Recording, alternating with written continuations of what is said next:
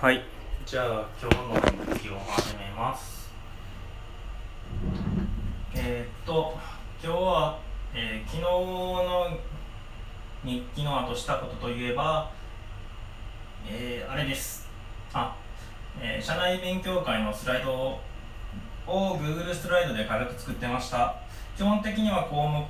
まあ、上のタイトルのみを作成してあとはどうはめ込もうかタイトルはこれでいいのか内容どうするかなっていうところでやってました。ってのが一つあります。でえー、っとあと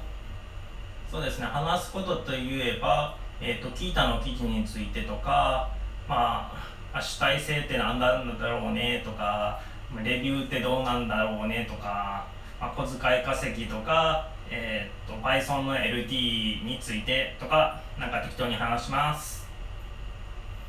でえー、っとじゃあまあ順番にキータの記事についてなんですけどえー、っとキータで、えー、あれです。アドベントカレンダー12月のアドベントカレンダーの時にとりあえず Git 枠に申し込んで何かブログ書こうと思ってまあ Git のプレコミットについての記事を書きました。まあプレコミットで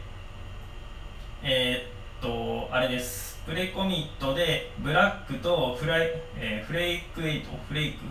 フレイク8で、シンタックスを自動でチェックしよう、自動でフォーマッターをかけようみたいな記事を書きました。で、最近、まあ、あんまブログは書いてないんですけど、Google Analytics でアクセスログどうなってるのかなと、ちらちら見ることがだんだん趣味になっていきます。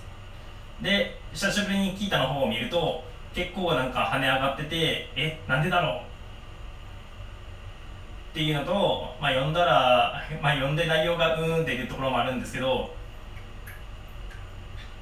まあ、やっぱりキータで、キータで書いたっていう、まあ、キータのネームバリューと、まあ、プレイコミットだったり、ブラック、ディップエンブっていうのが、まあ、Python の流行りところで少し、まあ、検索したら出てくるのかなっていうところで、おお結構毎日見られとるな毎日ではないけど、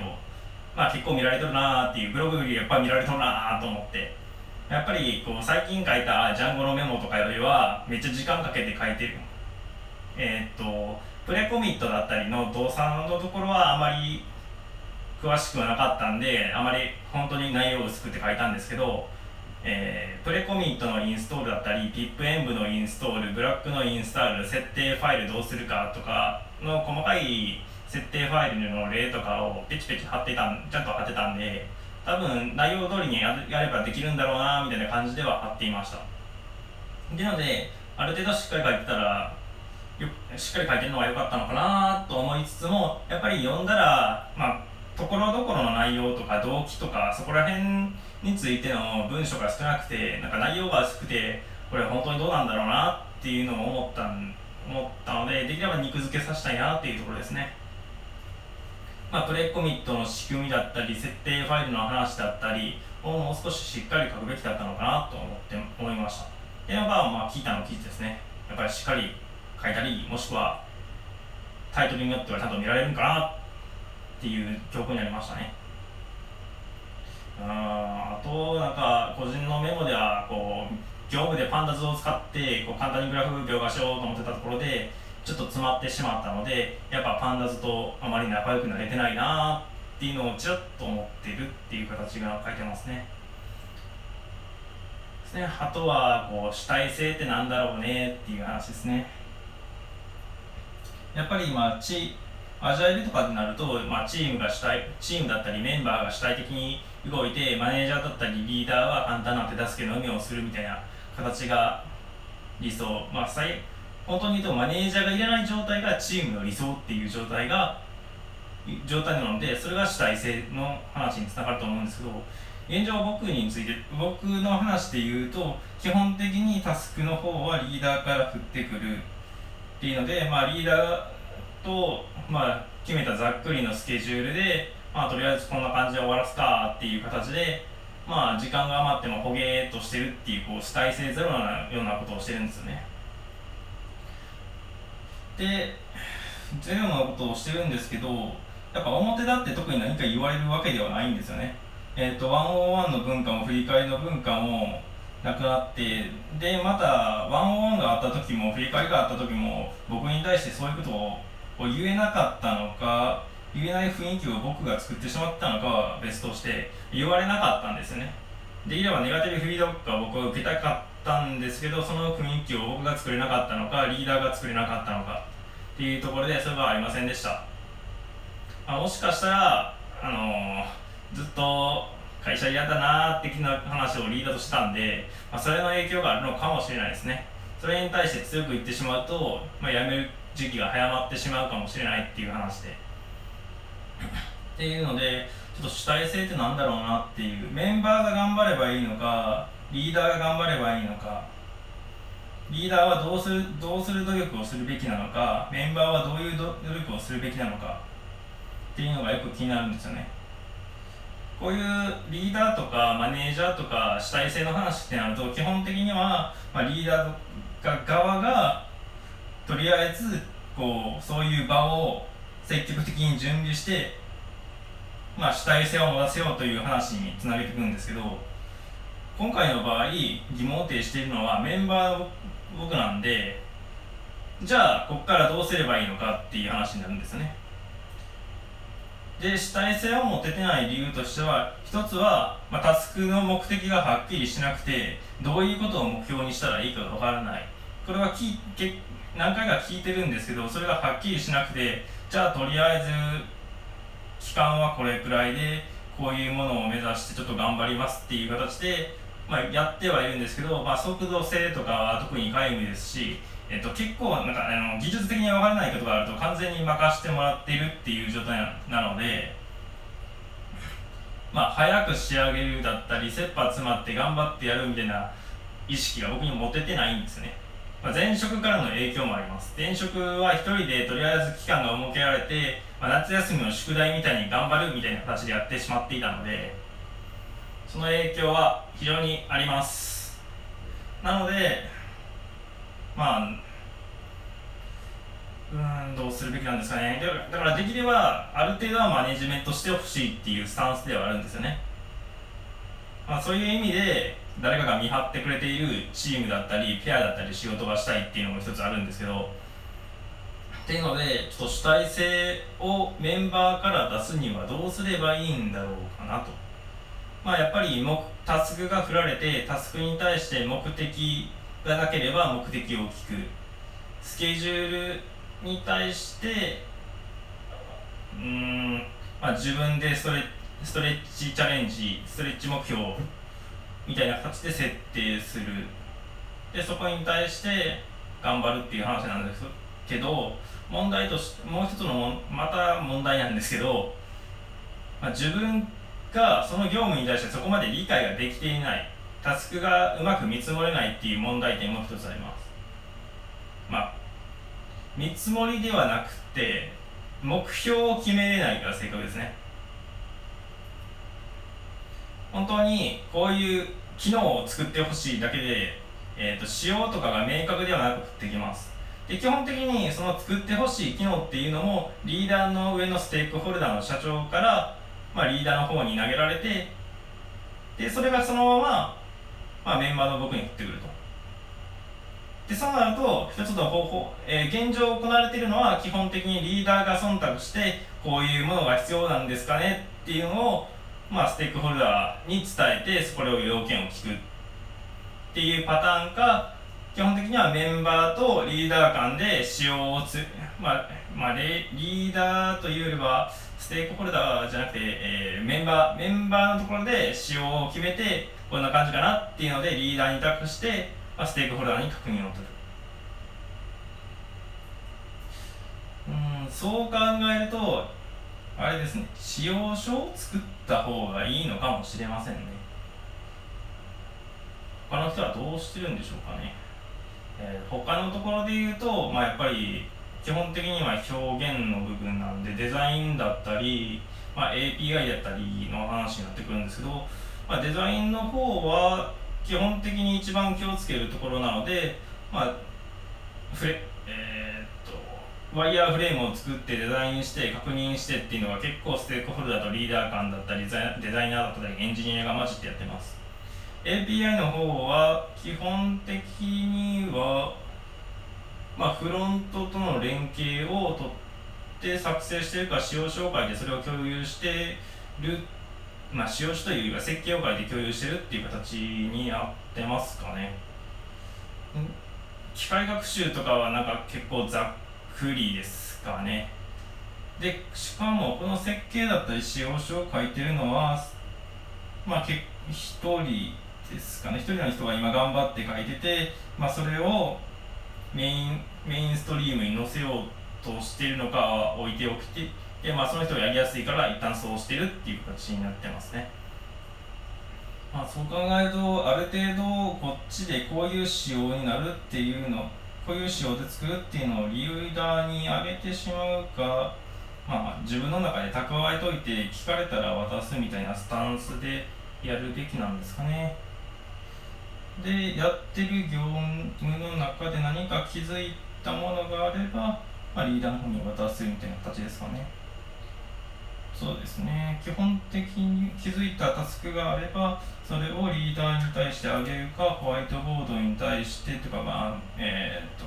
アイスボックスだったり、え、バックログだったりに登録するみたいな形ですかね。っていうのが多分個人的なメンバーの限界ですかね。まあステークホルダーに直接掛け合うっていう手段はなくはないんですけど僕にはできないですね。なるほど。そうですね。そこら辺までやったら主体性を持てて行動している感はあるかもしれないですね。でリーダーにとってほしい行動としては、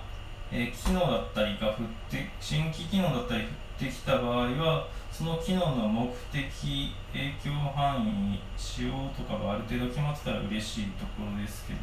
やっぱり目的がはっきりしてると一番いいですね。こういうユーザーがターゲットでこういう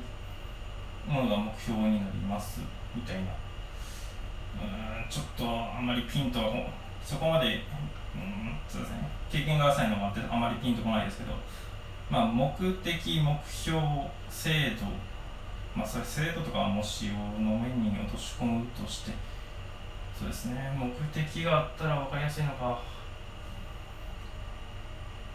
そうですね。まあ問題としてはその目的とはに僕が価値を見出せてないっていうのも一つなんですよね。こんな AI 使ってやるのかこんな機能を作る必要があるのかっていうのがあまり吟味されずバックログに登録されて開発まで進んでしまうので全然気分が乗らない。はい。そうですね。で、えー、そうですね。リーダーにしてほしい話としては目的だったり目標だったりをしっかり、まあ、はっきりさせてほしいのと、まあ、機能追加案件は基本的にはステークホルダーから来るので、まあ、ステークホルダーからどういうものが提案されているかだったりのものを、まあ、アイスボックスだったりバックログの手前で 手前でこういうものが検討されてるよっていうのを表記できていると嬉しいですかね。今のところはそうですねグループチャットにたまにチャットで流れてくるのがスケジュールなのととはどこにあったっけな。あまり、うん、僕が確認できてないのか確認しにくいのかわかんないんですけどまあそのアイスボックスだったりバックログだったりのところに溜まっているものが見えないんですね。でもってまあ僕に基本的に機械学習周りしか振られないんで、えー、なんでしょうね。何したらいいんだろうっていう感じではありますね。本当はフロントとかサーバーサイドとかサーバーサイドの普通の API とかをやるべきなのかもしれないしやらない方がいいのかもしれないですし、まあ、人数が少ない、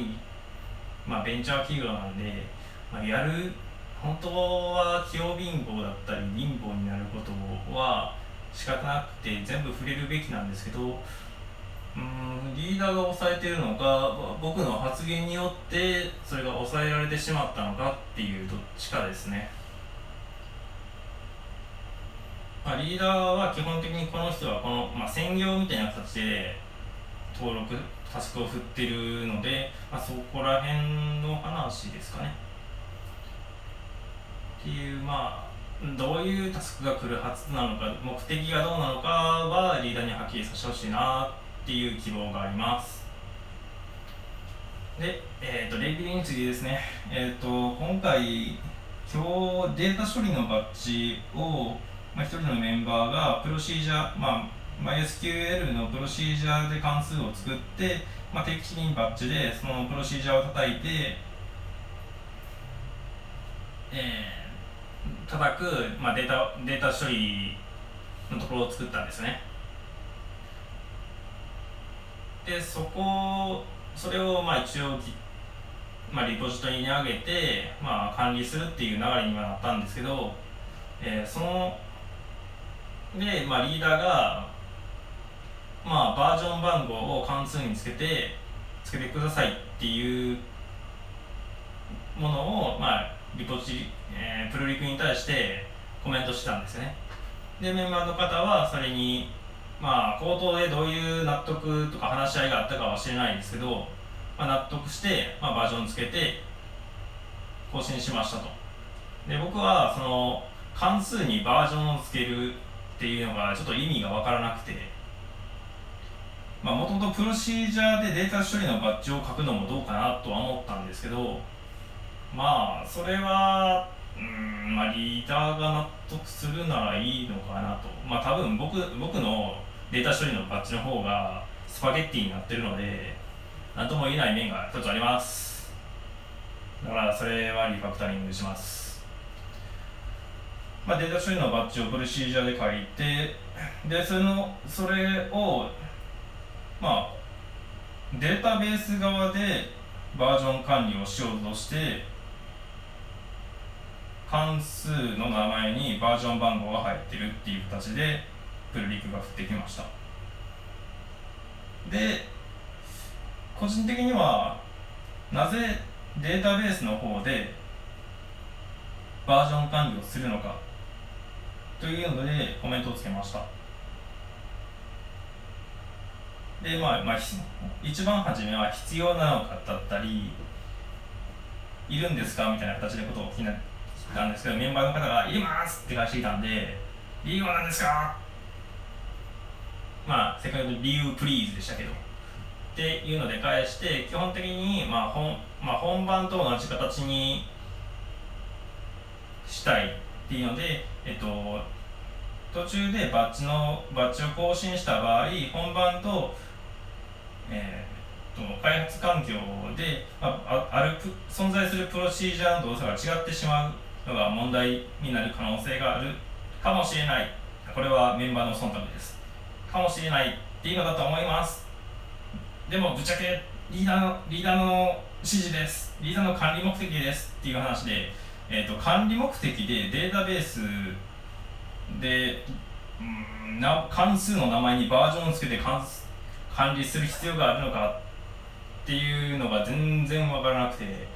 でどこに対して機能するのかも分からなかったんでまあそれを聞いたつもりだったんですけどまあリーダーに時間がなかったのかストレスが溜まってたのか僕に信頼貯金がなかったのかうん結構おざなりに対応されてしまった形でまあ僕の方も僕の方はえ何よくわからんそれ質問回答になってるとか思いつつ忖度しようと思いつつうん分からん分からんしけど忙しそうやしこれ以上話し合っても無駄かな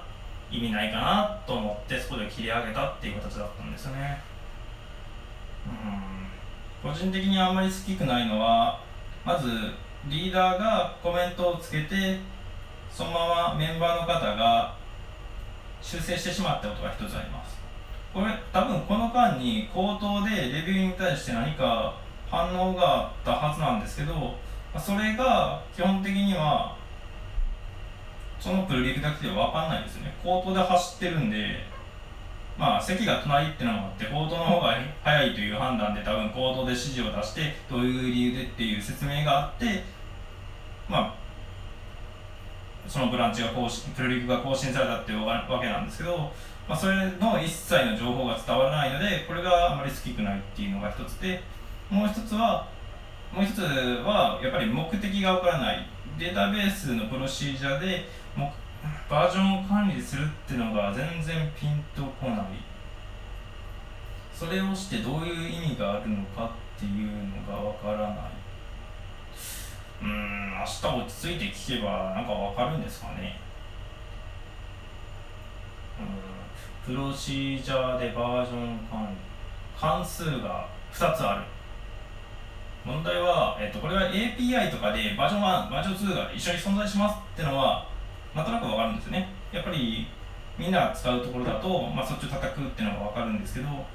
これ、ただのデータのバッチなんですよね。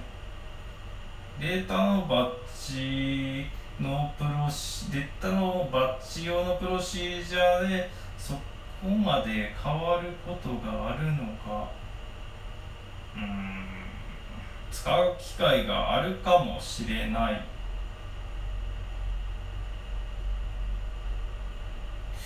使う機会があるかもしれないからいいのかな。まあファイル名にバージョンが入ってるのは一切気に食わなかったですけどねあれだったら Git で管理してる意味ないじゃんファイル名にバージョン番号をつけてこれバージョン増えた時ファイル名を増やすのっていうまあ、これに関してはメンバーの方は多分ノリと勢いとでやってしまったと思うんですよね。そうですね。プロシージャーでのバージョン管理。うーん。まあ、聞き方が悪かったのか、信頼貯金がなか悪かったのか、メンバー、メンバーの人に対して聞きに行ったのが悪かったのか。まあ、いろいろ問題はありますけど、うん、それで、おざなりな対応か、僕がそん僕がちゃんと聞けなかったのか意味を理解できなかったっていうのがあってまあちょっと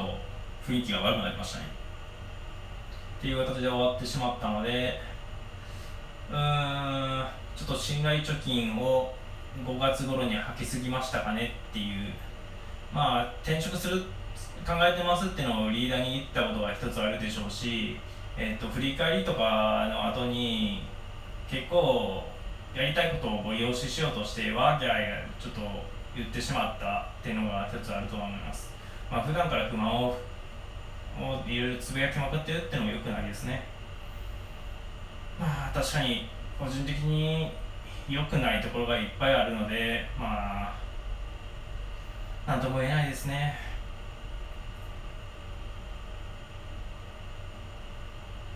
まあ良くないところがあるんだから正直直接言ってもらえれば助かるんですけどまあうんその直接言える雰囲気を作れなかったのかっていうところですねいや難しいな。人と何かするって。っていうところでまあ主体性だったりレビューだったり、まあ、仕事の愚痴というか自分がなぜできないのかというか、まあ、人間関係難しいですね。人間関係言葉遣い雰囲気話す順序まあいろいろできなかったなっていうところです。まあ本当に最近リーダーのチックに近づくとすぐ振り向いてきたりで結構ピリピリしてるなーってのがなんとなくわかるんでまあ信頼貯金だったり僕が警戒されてるのかっていうところですね。まあ力感の方がいいかな。であとは小遣い稼ぎまあなんかちらちら何かやってたりするんですけど、まあ、すでに基本的にはすでに持ってる技術でやってたりするんであんまり、うん、技術的な挑戦じゃなくて本当に小遣い稼ぎお金だけを求めてやってしまってるんでこれはあんまり良くないかなと思いつつもあその振ってくれる人に対して、まあ、人間関係の共有人間関係というかそれ、えー、あれですね。人間関係をそのまま保持してるっていうのもあるんでこれ自体はまあいいかなっていう。まあたまに他の社外の人と触れる機会もありますしね。っていうのでまあちょこちょこなんか別のものを触れてますっていう話ですね。でえー、っと最後に、まあ、Python の LT に関してなんですけどフォーマッターについてなんですけどフォーマットのブラックについてですね。えー、っとこれよく考えたら最近まあ、6月に入ってからなんですけど1個記事がバズってたのを思い出して、えっと記事のタイトルが「もう Python の細かい書き方で議論しないブラックで自動フォーマットしようっていうひろきよさんひろきょさんっていう方のブログなんですけどそういえばこれあバズったやべえこのこのネタで LT しに行くとか思ってて、えーと、はてはて部数はて部数が大体30300や300ぐらいっていうのとあともう一つ、えーと、PyCon 九州2019で Python でこう開発を効率に進めるためのツール設定っていうのでやっぱブラックが紹介されてて結構ブラックが主体になってるんですよねフォーマッター部分は。ブラック返してこういう感じでフォーマッターを設定するよっていうところでブラックががっつり紹介されてるってのがあってえっとハテブだったり結構リツイート記事の投稿時点でリツイートもついてたような気がするんです。けどそこまでは追ってないんですけどこのブログの知名度記事の知名度がどの程度なのか、まあ、データ処理だったり、えーまあ、デデータ関連とか機械学習関連のユーザーにどの程度の知名度があるのかとかも気になってるんでちょっとこれは日曜日の Python の大阪の会の、まあ、交流会とかで軽く質問してみようかなっていうのをちょっと考えてます。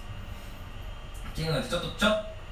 といや、うんまあ、これは予防線と言いつつがっつり調べてしまっててほん正直もうもうフォーマッターブラックの説明でいいんじゃねっていう思っているところがあるんですけどでも LT は未定です。何するかは未定です。とりあえず一応やっぱりこうあれですね保険はしっかり準備していかないといけないのと、えー、なんだかんだでブラックっていうかフォーマッターについては喋りたいのでこれに関してはまあどっかの黙々くらいの LT でもいいですしやっぱりちょっと資料を準備しておきたいなっていうのがあるのでまあまあまあまあ下調べというわけで。まあでもバズってった記事以外は基本的に残り日本語記事でも2記事くらいしかなくてそこまで知名度は高くないとは思うんですけどやっぱり、まあ、GitHub だったりこう勉強、まあ、PyCon で紹介されてたりハテブ数300ってなると相当の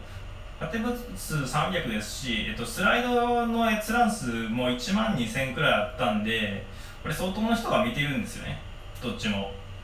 っていうので常識になってるんだったらそれやっても意味がないとか必要がないのでまあそれちょっと考えなきゃなっていうところでまあ勉強会でちょっとブラックの知名度聞いてみようかなみたいな感じですね。っていう形が今日ですね。ああとは転職はえっ、ー、と明日フリーさんにカジュアル面談に行ってきます。午前休取ってます。っていうのとまああれです。えっ、ー、と午前休取ってみたのでカジュアル面談行くので前言ってたブログにまとめてみようとか文字にちょっとまとめてみようっていうのをまあ今日この後やってみやっていこうかなっていう形でいます。なんでスライドと個人開発はどちらもやらず、まあ、転職の方をやっていこうかなっていうのが一つあります。でちょっと時間があったら、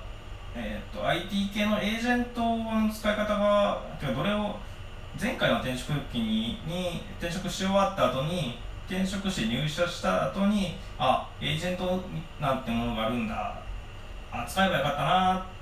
ていうのを思ったので次の時は使おうと思ってたんでちょっとそろそろ前そろそろ真面目に転職活動